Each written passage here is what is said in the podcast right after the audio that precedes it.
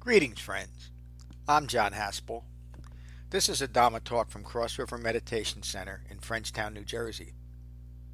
If you find benefit from this talk, please support the restoration, the preservation, and the presentation of the Buddha's Dhamma with your donation at becoming-buddha.com.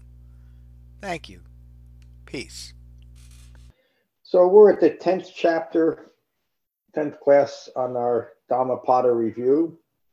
Um, this one is the, almost forgot the name, the Dandavagga, um, subtitled Abandoned Violence.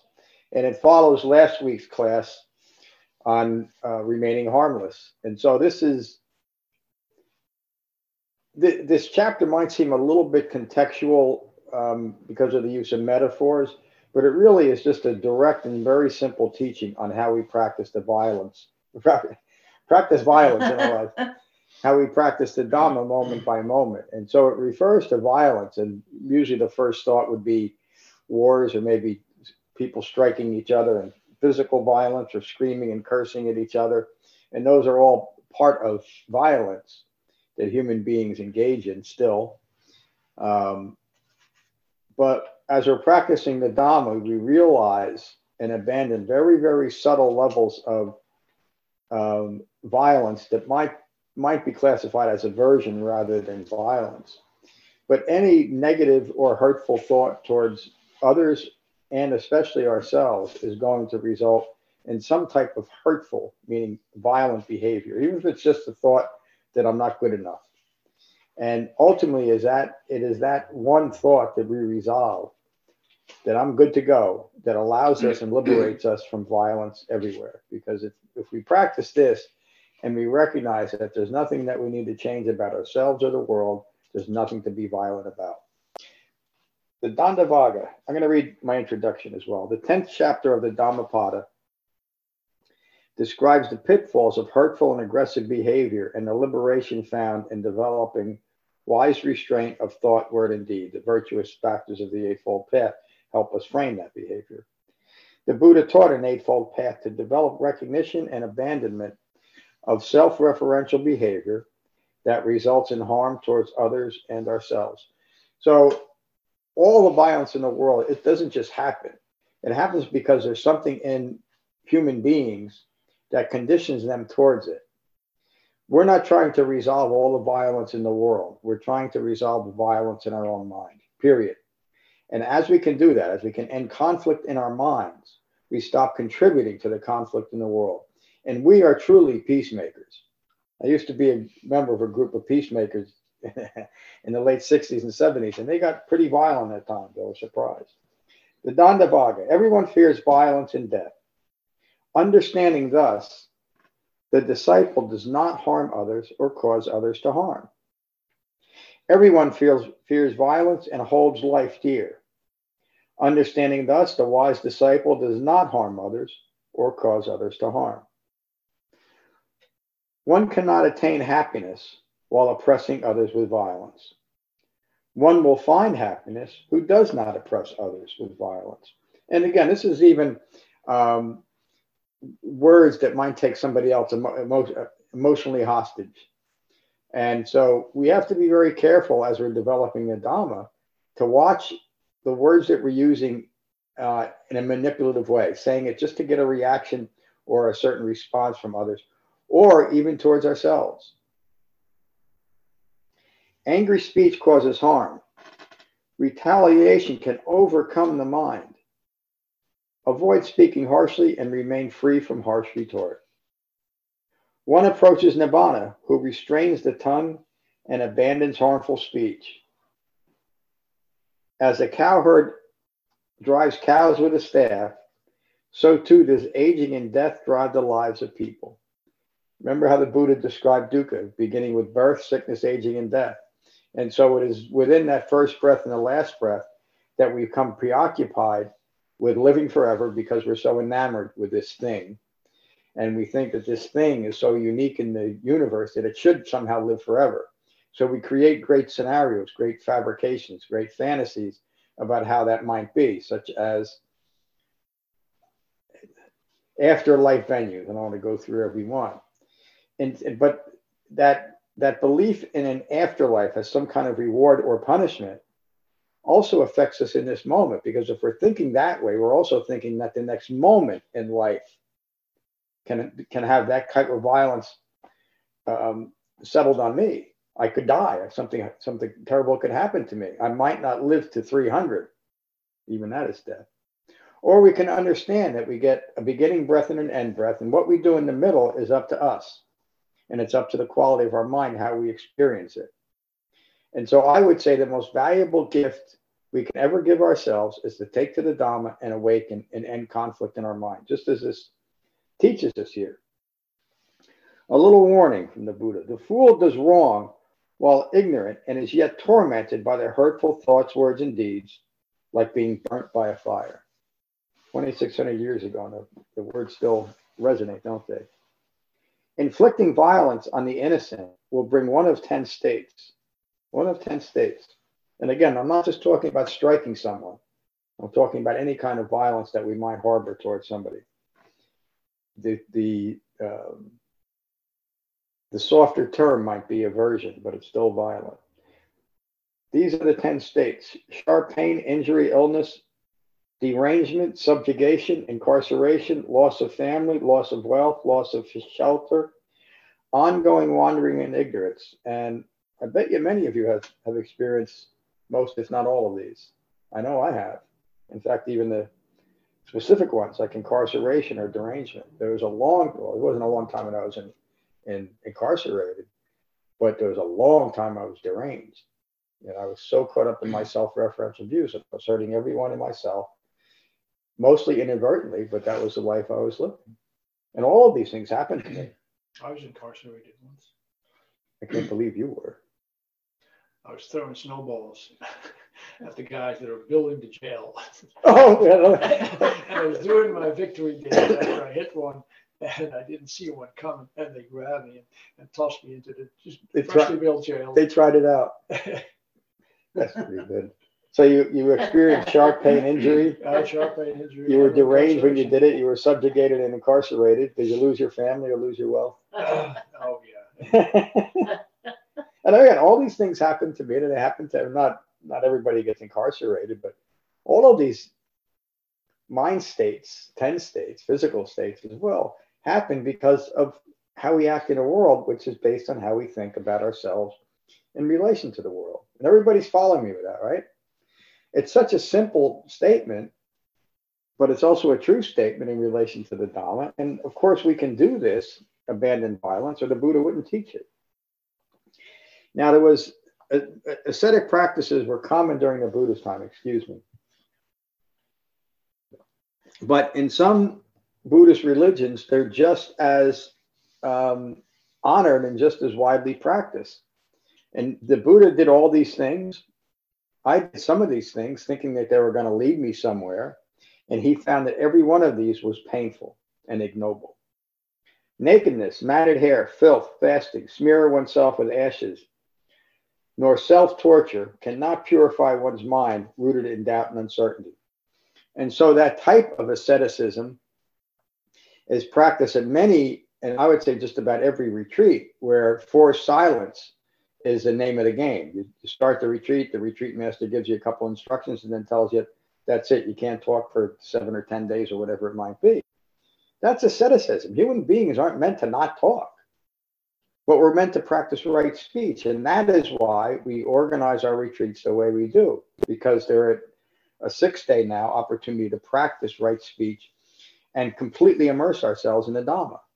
That's to me what that's what a retreat should be, not not some kind of fabricated escape where I don't I can't talk to anybody. And I can tell you that I did quite a few seven and ten day sessions is what they're called. And at the end of it, the few people that I would talk to said the same thing I did. They were just glad that it was over.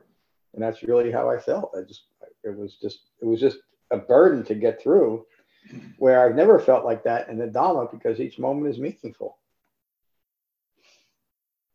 Now, the Buddha teaches us how to act moderate in clothing, food, shelter, and medicine, poised and calm, well concentrated, established in the Eightfold Path, and having completely abandoned violence towards all beings, including ourselves, This one is a true Dharma practitioner.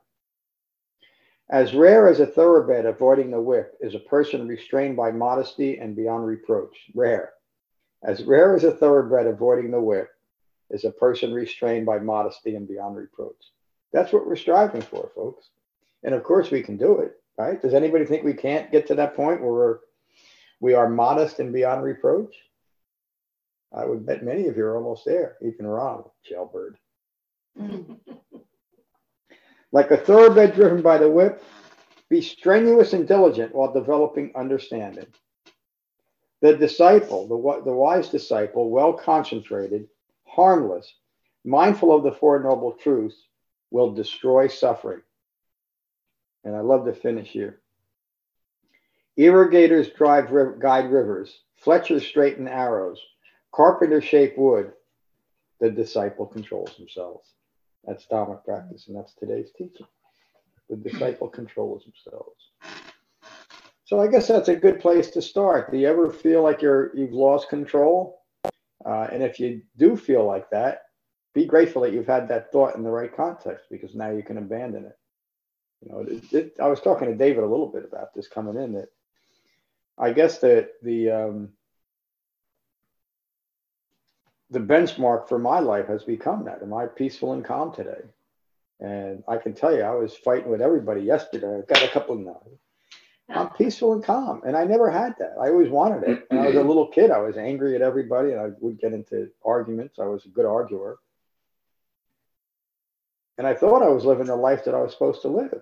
And I was, at best, disappointed with just about everything, and at most of the time, I was disgusted with myself and others because of my own behavior. But I also didn't think that I could change. I thought that that was the way that I had to live in the world because the world was a violent place, that it was somehow against me. I had to grasp after the things that I needed to be safe and clothed and sheltered.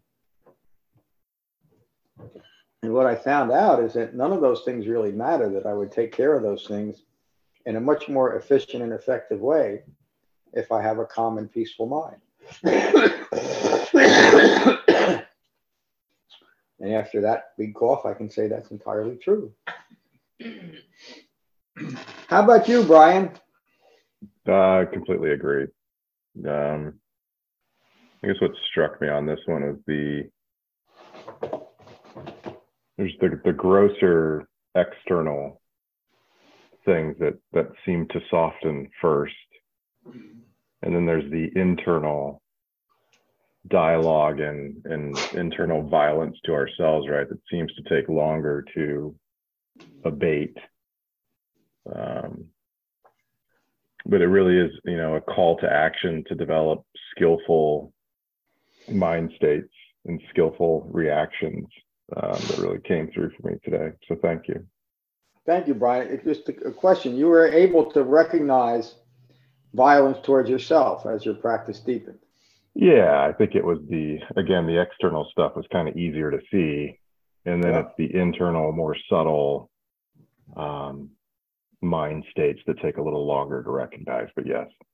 Yeah, and I, these are all I think in some ways. I'm not trying to put words in your mouth, but I think you can characterize violence in in one way as competition. We want something from someone. Mm. Mm-hmm. And so that competition comes back to ourselves. We're, we're really always competing with ourselves because we think we should be different. You know, we established yeah. we established the game in our own minds, but we can end the game too, just as well. I was going to say just as easily, but people get mad at me when I say that. But it's easy. You just have to do it. Thank you, Brian. Julia, good morning. Good morning. Thank you for the teaching. And Brian, very well said. Um, I love everything that you just said because now that you know the the external stuff starts to really settle and then here's the internal and it's like there's really it just shows that there's really nothing wrong not nothing wrong with the world but like my my thoughts and my um my thoughts are really the most important thing uh on how I'm viewing the world. Um, so it's like a blessing to realize that and to notice the thoughts that I'm thinking about myself in the world. Um, and this practice has given me the ability to notice that, but also it's like being really aware now of what's going on in my mind. It's kind of uh, a little overwhelming. um, but it really is a wonderful thing to be able to realize that I really am in control of it and it doesn't have to stay that way. Um, but also, uh, sometimes it's difficult to recognize, wow, like, like what's really going on in my head. You know, it's, but you can change it, but it's also like there's a lot. Well, I would say there's not much going on in my head. you're you're um, you're practicing the Dhamma as intended, Julie. You're seeing the things that you want to abandon. You know, you're seeing the the more subtle forms of violence that you harbor within yourself. And again, that that's one way of characterizing Dhamma practice, recognizing it, getting all that junk out of your head, and living conflict free. And you're you're approaching it nicely. I'm glad you joined us today. When I I wanted to add one more thing, when I'm like, uh, when I'm when I have these, you know, true moments of peace, I I it's easy to recognize when I'm not um in a peaceful state of mind. Yeah. So yeah, I just wanted to share that. Yeah, living in ignorance becomes palpable. You can you feel it right away. And right away. Yeah and that's the that's the the skillful aspect of being in touch with your feelings we don't take them personally anymore but we we use them to help guide where we are if i'm feeling a certain way am i judging myself am i taking this personally or is it just a, a natural feeling that a human being should feel like sadness when you lose a loved one That's there's nothing that's what we should feel you know it, it, it, it's appropriate feelings thank you julia good morning slav hey slav what is that background there? Is that a is that a background or is it the yard in the back of your house? Oh, it's a background. It's a, I have picture of some Japanese monastery. Oh, wow, it's nice. I want to go there. Yeah, me too. Again, uh, thank you, John. This was very interesting uh, teaching, and uh, interesting why because uh, I not call this external conflict. I call event because everything is happened in life. But really conflict and war is starting happen internal. And my uh, famous joke, I always say, I mean, for Buddhist practitioner, uh, I say, uh, human being is great mathematician because inside of our head, head it's always adding something, reject yeah. something, multiply, and it's constantly. And uh, yeah. because events, it's just one small moment. And in your head, this can be continue days over the days about uh, this event. And it's unbelievable how we do it this. Thank you. Yeah, thank you. Uh, that was really wonderful. We we are we act like magicians in our own lives, but we don't realize we're playing a game on ourselves. It's all fabrication, rooted in a view of self that has to be different. So I create, a, I, I color this moment to fit my view of self rather than just live in this moment. And that's all that's ever happening, isn't it?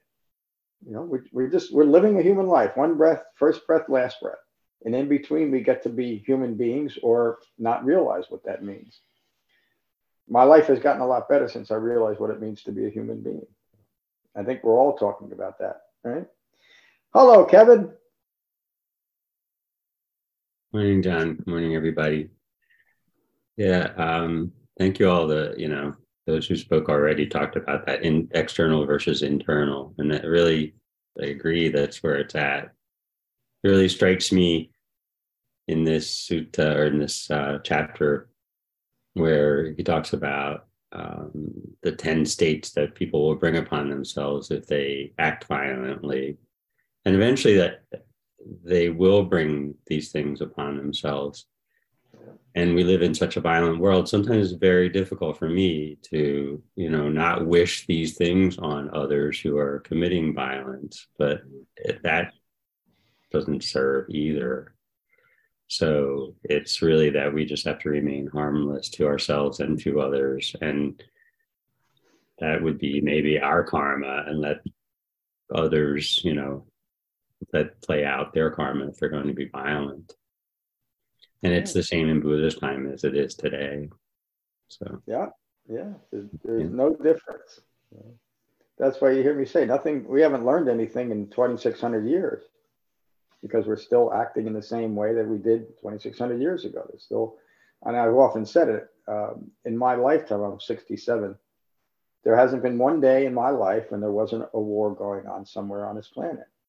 You know, and again, I'm not trying to bring everybody down. We have a way out of that, a way of extricating ourselves from that kind of violence that would lead to that. And to me, what is I mean, this could be one of the most important chapters in the Dhammapada because it points to the heart of the matter, why we do this. So we can really stop being violent towards ourselves. And again, I'm violent in very subtle ways, like Brian talked about. And then we abandon it in the world. And now we, again, we're say it the second time, we're truly peacemakers. Not that we want to be, we become that. Thanks, Kevin. Hello, Deborah.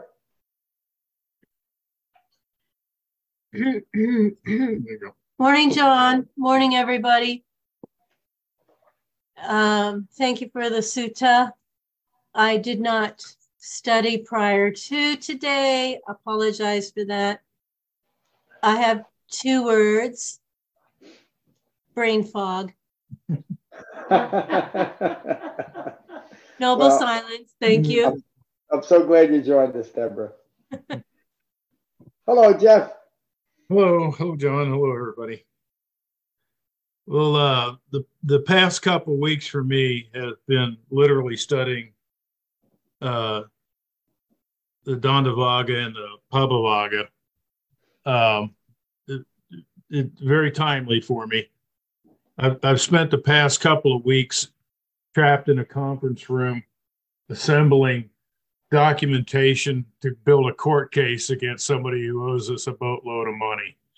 So it's it's been a balancing act all week between trying to recover my sanity moment to moment and wanting to strangle these people moment to moment. And it, it's it, it it's such timely timely information for me. Um, it's probably the only thing that helped me survive.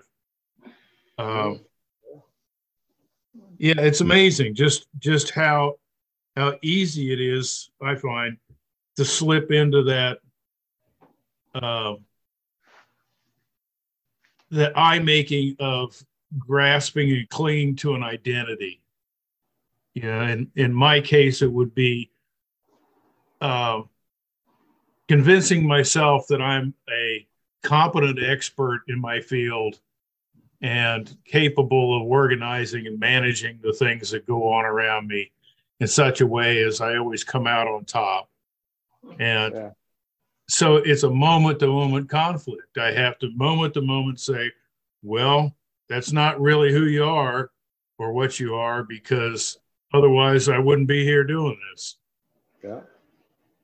And um, that's yeah, pure so, practice, Jeff. So, so the, the, this list: sharp pain, injury, illness, derangement, subjugation, incarceration, loss of family, loss of wealth, loss of shelter, ongoing wandering, ignorance, felt felt like the average day the past couple of weeks. um, so yeah, I couldn't have the the the, the two uh, the two chapters couldn't have been more timely for me. Yeah. Uh, yeah. So thank you, everybody. I, I, I, agree with everybody's comments. It's all very helpful. And uh, um, yeah, couldn't couldn't have been better for me. Thank you.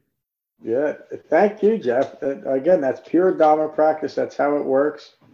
It it the the you were doing everything right even when you were getting upset because you recognized that you continued with your dharma practice and you know i i um, i have a hard time i don't have a hard time i don't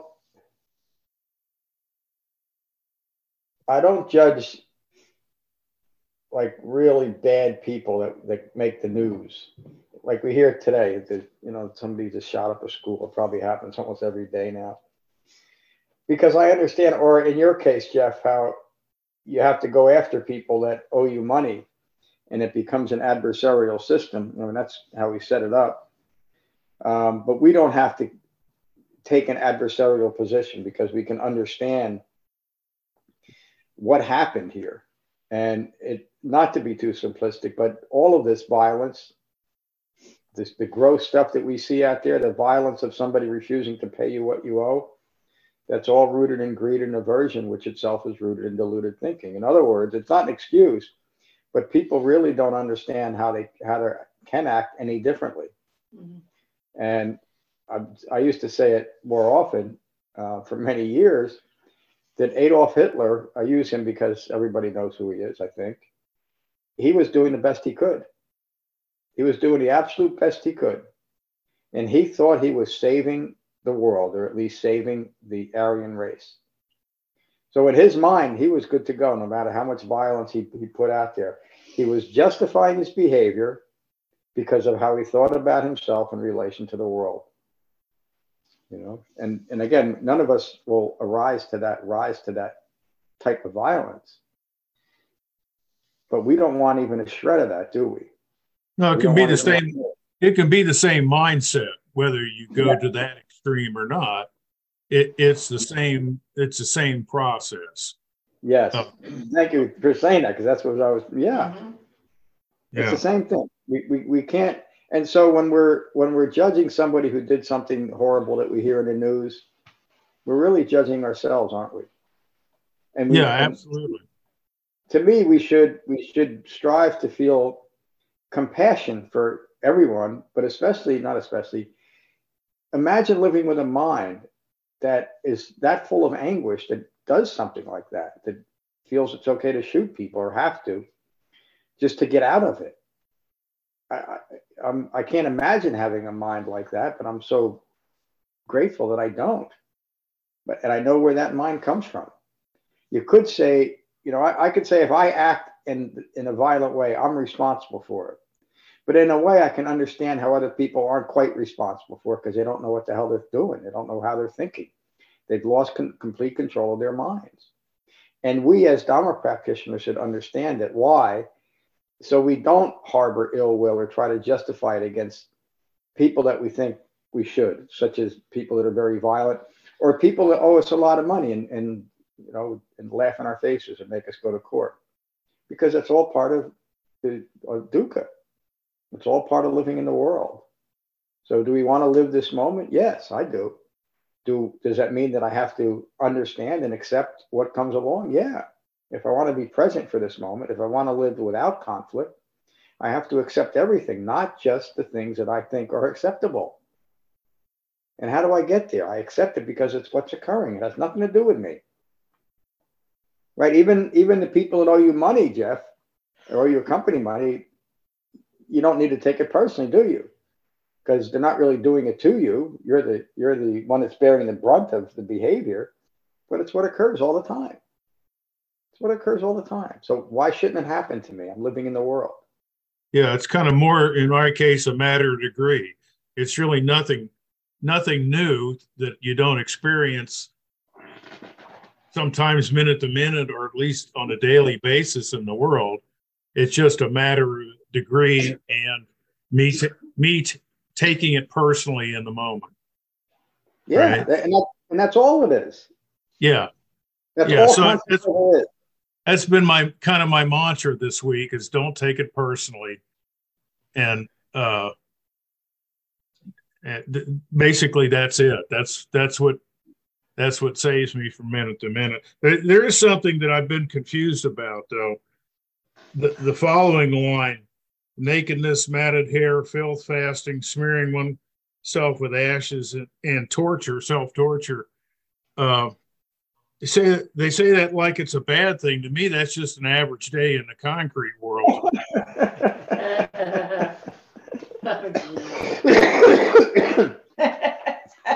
that, that experience that experience will change You should get a good look at Jeff when you say he's mad at him. yes. That experience will change as you continue to deepen the Dhamma. You know, and you'll and you'll, you'll you'll see that, and I think you do already, but you'll see it more and more as an opportunity to practice the Dharma. Yeah. You know, and when people are in your face or not, you know, not acting in a way you want, practice the Dhamma here, you know, because it, it leads to a much better outcome all the time. It always does. Yes. You know, it's got, and, and again, the outcome would has nothing to do with whether you're successful in your lawsuit. The outcome is the quality of your mind, because it can stay calm and peaceful throughout this whole process. You can sue people without having to fall into aversion. You know. Absolutely. And none of that is none of that is wrong, by the way. You're not doing. It's just part of living in the world, part of doing your job, but you don't have to take an adversarial stance about it. It's just what occurs. Mm-hmm. And it's such a good example of it too. Thank you, Jeff. Thank you. Hello, Becky. Hello, John. Hello, everyone. Here's Becky. Well, I've just really enjoyed listening to what everybody has to say. Me too. Brian, the internal takes longer for sure. Um, the one thing that just came through to me is the idea of competition and competition being something that is usually violence toward ourselves in some way. Yep. That was uh, very helpful to hear Yeah.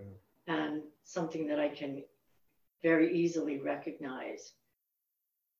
And I have I have recognized it, but for some reason this just really hit me today. Yeah.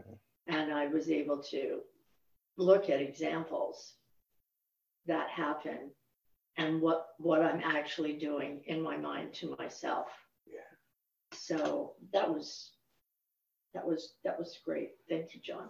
Thank you, Becky. And that realization came because of your ongoing right effort. Right? You bring yourself here, you hear these things, and that you know when you think about competing with yourself is really nuts, isn't it? It really You is. can't win. Yeah. You know, you can, I mean, you can never win. It's never good enough. Let it go. Um, Popeye was right. I am what I I, am what I am. One of these days we have to have a little bit of a conversation about justice. Oh, I Because I that. wonder, I wonder how it fits into the Dhamma. I mean, is it, is it something that you can hope to find in the world? Um, is it Hope, something? hope to find justice. yeah, is it something that is not really, it's not really the truth, even when you think it is? Well, here, Fabrication. It's a fabrication. yeah, here, it, Yeah. it's a it's a necessary fabrication for the way human beings live their life because we're we, we're rooted in greed and aversion because of our deluded thinking, and so people can't help to be violent. People can't help to steal or do all the other Do all the other things that we have- things, right? classified as criminal. And so we've created a system that, you know, at least in our country, other countries are different, that we first, in the best of cases, a, a crime is committed, that person is searched for and found, they're arrested, and they're brought to trial. And that trial, to me, when it's done right, is the best way we can resolve these things, isn't it? Because instead of instead of stoning people in the town square because we think they did something wrong, we bring them to trial, we pre- present evidence, and we say, yes, we think we think this person did this. Okay, they got to go away for a while. So it's a resolution. It's the best resolution. It's the best resolution and thinking of it as a resolution is, is, is clearer. yeah, It's a clearer And, and way to think of it. it's of a it. societal thing. It's not Yeah. a personal thing. And a lot Right, of and that's people will big. see That's huge. justice as a, as a personal thing. And that's- Absolutely. That's where you can't. Right. and whereas you know, it- as far as I am concerned, I, I don't I don't know anything about justice. I mean, if somebody harms me or harms someone I, I love, what's the justice for me? The, the most justice I can give myself is to not judge myself harshly. Right. And so not judge another person. That's right view. that's right view. You were talking about.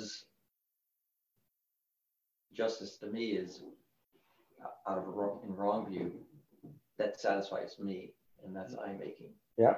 So And it usually Yeah. results in I creating think harm there's to that person. another- Very good, David. There was Yeah, thank you. another kind of like, kind of uh, emo- emotional sort of feeling uh, piece that happens with regard to justice that has to do with. I, I don't even under, really fully understand it or in well enough to explain it, but it has to do with like social, like uh, it's Social order. uh, Yeah, but I, I want to say it's like even like social organisms, Yeah. like that have this kind of sense of like defending, you know, the group that you that you associate with, and like that internal kind of wiring that can Yeah.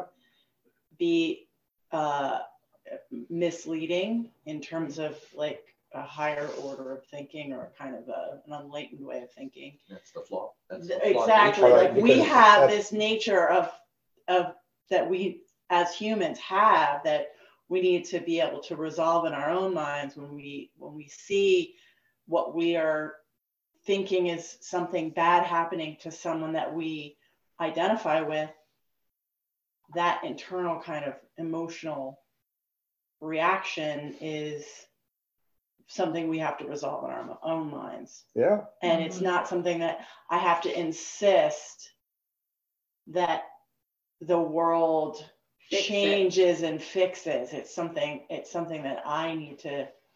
Does that make sense? Am I Yeah. making Yes, sense? Well, yeah, you- yeah. in the you're- That's just thinking- bringing yourself back to right view, just Yeah. like But David. Yeah, it- it's a profound understanding of dukkha. yeah, it's- right. It's not resolving within the Dhamma. Yeah, There'll, there'll be an unsatisfactory Yeah. resolution for many people right, because right, right. his satisfaction is different than mine. Exactly. Yeah, and that's Your tribalism. justice Is Right, different from John's. Right, So therefore, right view is a limiting right view, and therefore it's harmless to all. Yeah. It, it Mhm. just is. So therefore, it may not be in a traditional sense justice for the poor or the the helpless, Right. but it has to have some kind of boundary of right view. Yeah. Right. hmm Well, I was thinking you could be you could be a um, a judge whose job is to to sentence people, Implement justice. or and- implement yeah, yeah. justice. and you could do that. I could do that job. I, I wouldn't want to, but I could do that job without any conflict in my mind because it's just the job. I'm, you know, this guy did some such and such, and they're in the world I live in. They're supposed to do this instead of. Uh, I'm going to like go a little too far with Well, that. it, it, and it's, and it's, uh, in society, it's a way to redress harm. yeah, and it's the only and it's the only way up- we have Yeah, right now. And you end up causing more harm. Yeah, but I mean, and there's there's places in the world that are you know they're still very barbaric. Saudi Arabia still cuts people's hands off. You know, I mean, it, it, there's places in the world that, that you're. Uh, well, there's places in the world that you that you're murdered if your sexuality isn't in accord with what the government wants you. I mean, it still happens today. So we don't, you know, we've evolved a little bit in, in our country that we're not quite that violent. But all of that happens because of what, what this chapter points to. Lack of understanding, a lack of understanding of dukkha, as, as Jen you know, described so beautifully. All that happens is because of dukkha, greed, aversion, and deluded thinking. People want things or need things to be different. They need more of something. They need less of something, meaning I need less of these people in the world. So, you know, the modern thing is that we'll just cancel them out. And we've created really pretty powerful systems to sentence people without even a trial, right? We, we, we get on social media and we cancel out. Do it, am I, am I in so much fear of another person's voice that I need to do that? And where does that come from? So you, you started, it- you asked a great question. and really, yeah. It's so important, but so there's, But it ties in with, with the chapter. It is about harm. yeah. It is about harm and it is, yeah. it And is what do we do about it? Is, it is about violence. And Yeah. it is about, it is about, uh, self-referential view. Exactly. And then I'm the tribal self-referential show. view. Yeah. I would say the next chapter is David is the teaching. answer, which I'm teaching. Yeah. Oh, Because- cool. All right. Cliffhanger. Stay tuned. We'll stay tuned. Stay tuned because it, these chapters roll up into this Yeah. like next chapter. Yeah. Like the question was why? Well, the why is that th- this insight that we're seeking, this understanding that we're seeking. Yeah. And again, it's just not if you. It's nice to read these things in a row because it gives context to how it's kind of flowing. Mhm. Yeah. So Mhm. it's, it's, you know, Jeff's questions about, you know, how much this, these last two chapters have helped. The next chapter starts answering that. Yeah.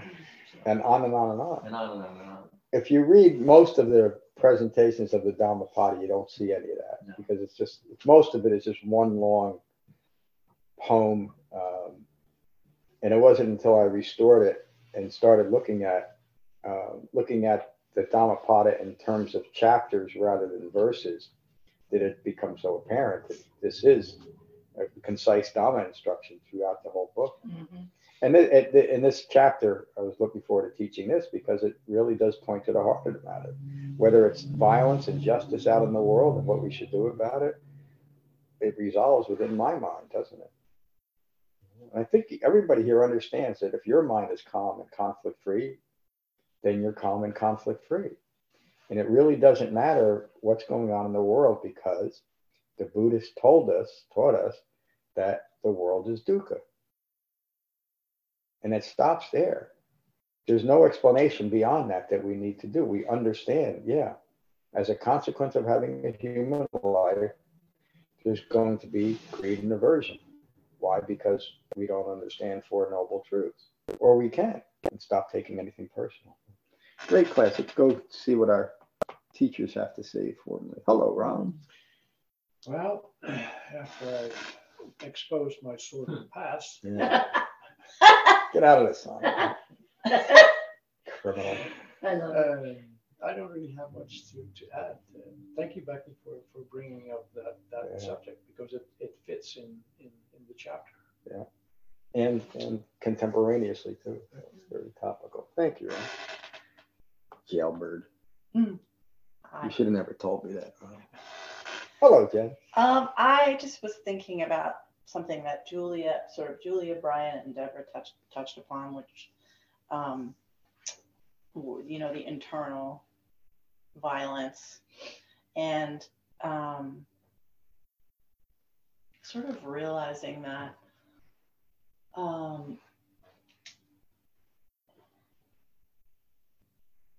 something that Julia said where she was talking, and I don't know if this is how you meant it, but it was uh, having the capacity to observe our thoughts can can be overwhelming if um, suddenly the landscape of the mind changes and lots of thoughts are there.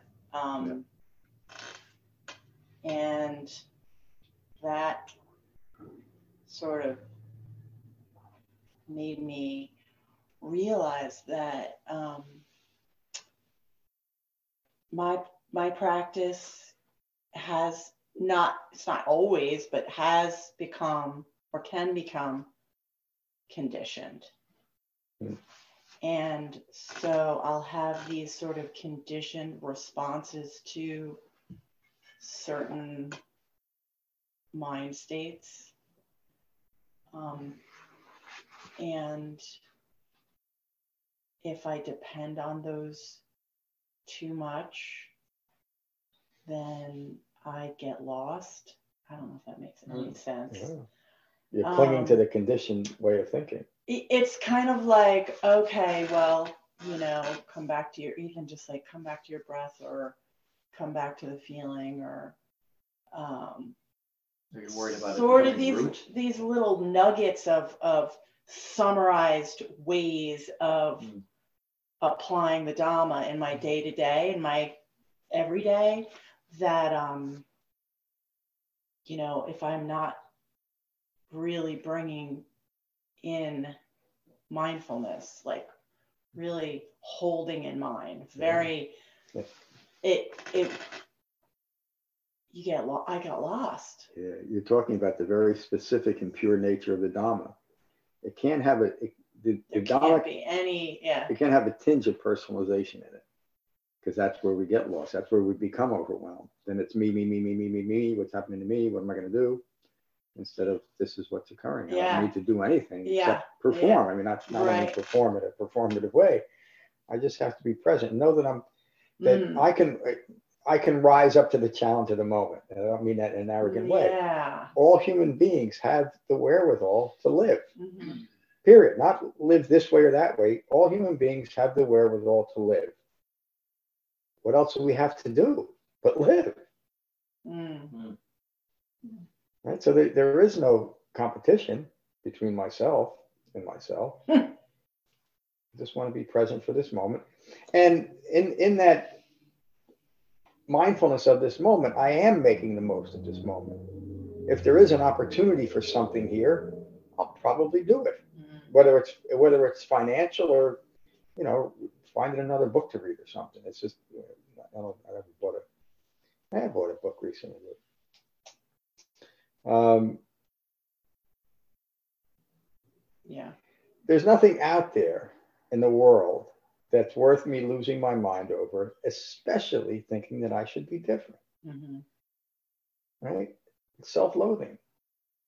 And as Jen was talking, that But gets, like it's not I'm not even I wasn't seeing that as I was just not even seeing it as I need to be different. yeah, but it's underlying it. Yeah, it is. Yeah, Yeah, yeah, very yeah. subtle. So subtle. Yeah, yeah. And yeah, and, and that's Dharma practice. Mhm. It's all done up here, you know, and it does. It gets to very subtle levels of our of our thinking, Mm-hmm. of our mindfulness, but it also clears it all up, doesn't it? Yeah. by just by doing it, we don't have to do anything. We don't have to take any kind of drugs or medication or rituals or anything. All we have to do is practice the Dhamma. Mm-hmm. Yeah, and like when it's becomes more subtle, like Brian was talking about, even like subtle mind states that like for um just you still feel calm and not you know not having like not having roller coaster worry anxiety. It's just subtle muddy confused diluted thinking that um i'm just letting just con- like continually being just letting it be there and just not Yeah, yeah. not like I, I don't know, still engaging in it, still like- engaging in it, and Yeah. not coming back to oh, okay, let's just observe this mindfully. It, yeah. You're staying present for your Dhamma practice. Well, I, yeah, That's- that I feel like sometimes I am and sometimes I'm not, and that's that's. The, but when you're not, Right. you're recognizing yeah, it. yeah, It's still practicing the Dhamma. yeah, You know, that- Again, that's a, we- we're all getting moving towards a goal. We all want to get there. But we have to recognize what Jenna is talking about is learning to be very gentle with yourself while you're realizing the things that we have to abandon. Mhm. you know? That was a that was a, a leak, Jen. something's happening. Yeah. Something. Yeah. Thanks, everybody. Thank you, Jen. I mean, really, I that was. It might be the pollen though. so itchy. Oh. It's just reminding you that there is dukkha with every breath. yes, right. Hello, David. It's floating in the air. Yeah. If you really look back at at each person's like sharing, it- it's showing like this refinement being developed. Mm-hmm. Like Everyone. Jeff, Yeah. thinking that he's so off the path, but he's on the path because he's recognizing it. Even though mm-hmm. it's, that just that example was so like a, a gross version of what can happen. And then what Julie was saying it was the same thing and what you're saying. And your questions about justice, these are all like refinements of our understanding of how this all works. And it, as long as you're aware that it's happening and it's arising and passing, John keeps saying, no, that's Dhamma practice. That's Dhamma Mm. practice. what it doesn't have to be this like like glowing light of enlightenment. Right. This is each moment is sometimes muddy, Mm. but you're practicing the Dhamma. So to me, it's not always clean. Oh, But- absolutely not. but- Down and dirty Dhamma But, practice. it, Yeah. but, it, but it's always some level of understanding and refinement. And so to me, it's like as long as I'm like coming back to this like view that's like kept in line by the Eightfold Path, then I, it doesn't matter what's going on. It Doesn't. It doesn't. It Yeah. it just It's just what's going on. it's just what's going on, and there'll be next moment. Yeah. So thank you, John. Thank you, David. Really, just what a what an excellent class. You know, it really inspired by all of you. Hmm. Uh. Yeah, like I don't, I can't think of anything else to say. Believe that. No. so we'll finish with the Metta Sutta as we always do. And this is the Buddha's description of someone who has abandoned all violence. Take a moment to become mindful of your in breath and your out breath, and let that mindfulness of your breath unite your mind and your body. And these are the Buddha's words from the Karaniya Metta Sutta. This is what is done by one who is skilled in goodness and who knows the path of peace. They are able and upright, straightforward and gentle in speech, humble and not conceited, contented and easily satisfied. They remain unburdened with duties and frugal in their ways. They are peaceful and calm and wise and skillful, not proud or demanding in nature. They do not do the slightest thing that the wise would later reprove. They are always mindful that all beings be at ease. Whatever living beings there may be, whether they are weak or strong, omitting none. The great or the mighty, medium, short, or small. The seen and the unseen. Those living near and far away, those born and to be born. They are always mindful to not deceive another or despise any being in any state. They abandon anger and ill will with ease, never wishing harm upon another. Even as a mother protects with her life her child, her only child, so with a boundless heart, the wise disciple cherishes all living beings. They radiate kindness over the entire world, spreading upwards to the skies and downwards to the depths, outwards and unbounded, freed from hatred and ill will. Whether standing or walking, seated or lying down, free from drowsiness, they maintain refined mindfulness. This is said to be the sublime abiding. By not holding to fixed views, the pure hearted one, having clarity of vision, being freed from all sense desires, abandons ignorance of Four Noble Truths. Thank you all for a wonderful class today. Thanks, John. Thanks, Tom. Peace, everyone. Bye, see you all everybody. soon. Bye. Thank you. Have a good one. Good to see you, Slav. Think about you. Hi, everybody. Yeah. See you, Jeff and Deborah. Let me know how our friend is doing. I see him. Hey, See you, Julia. Wait, wait, Huh? wait. Hey, Oh, Julia yeah. has a question. Oh, sorry. Hi. Jen. Hey, I really can't believe what you shared. I'm Just what you needed to seriously like, Is that all? um, Yeah.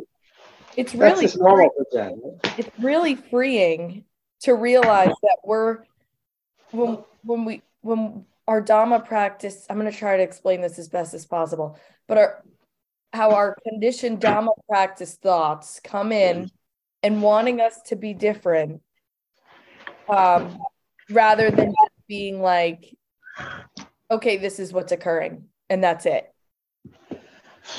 I haven't been doing that. That's what that's what John said to do, and I was like, oh man, I haven't been doing it. Yeah, yeah, I know.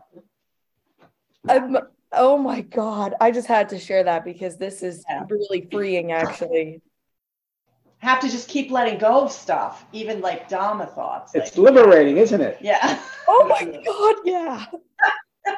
Now you know what I mean by I know I'm having the same epiphany right now. So yeah. I so love thank you. Yeah, it's really great. Thanks. Yeah. Nice philodendron. Thanks, Julia. Bye, guys. That's a good plant. Oh. Thank I will you. talk, talk to you soon. Bye. Bye-bye. Thank you for listening. I rely on donations to support the continued restoration, preservation, and presentation of the Buddha's Dhamma. If you find benefit here, please consider a donation at becoming-buddha.com. Thank you. Peace.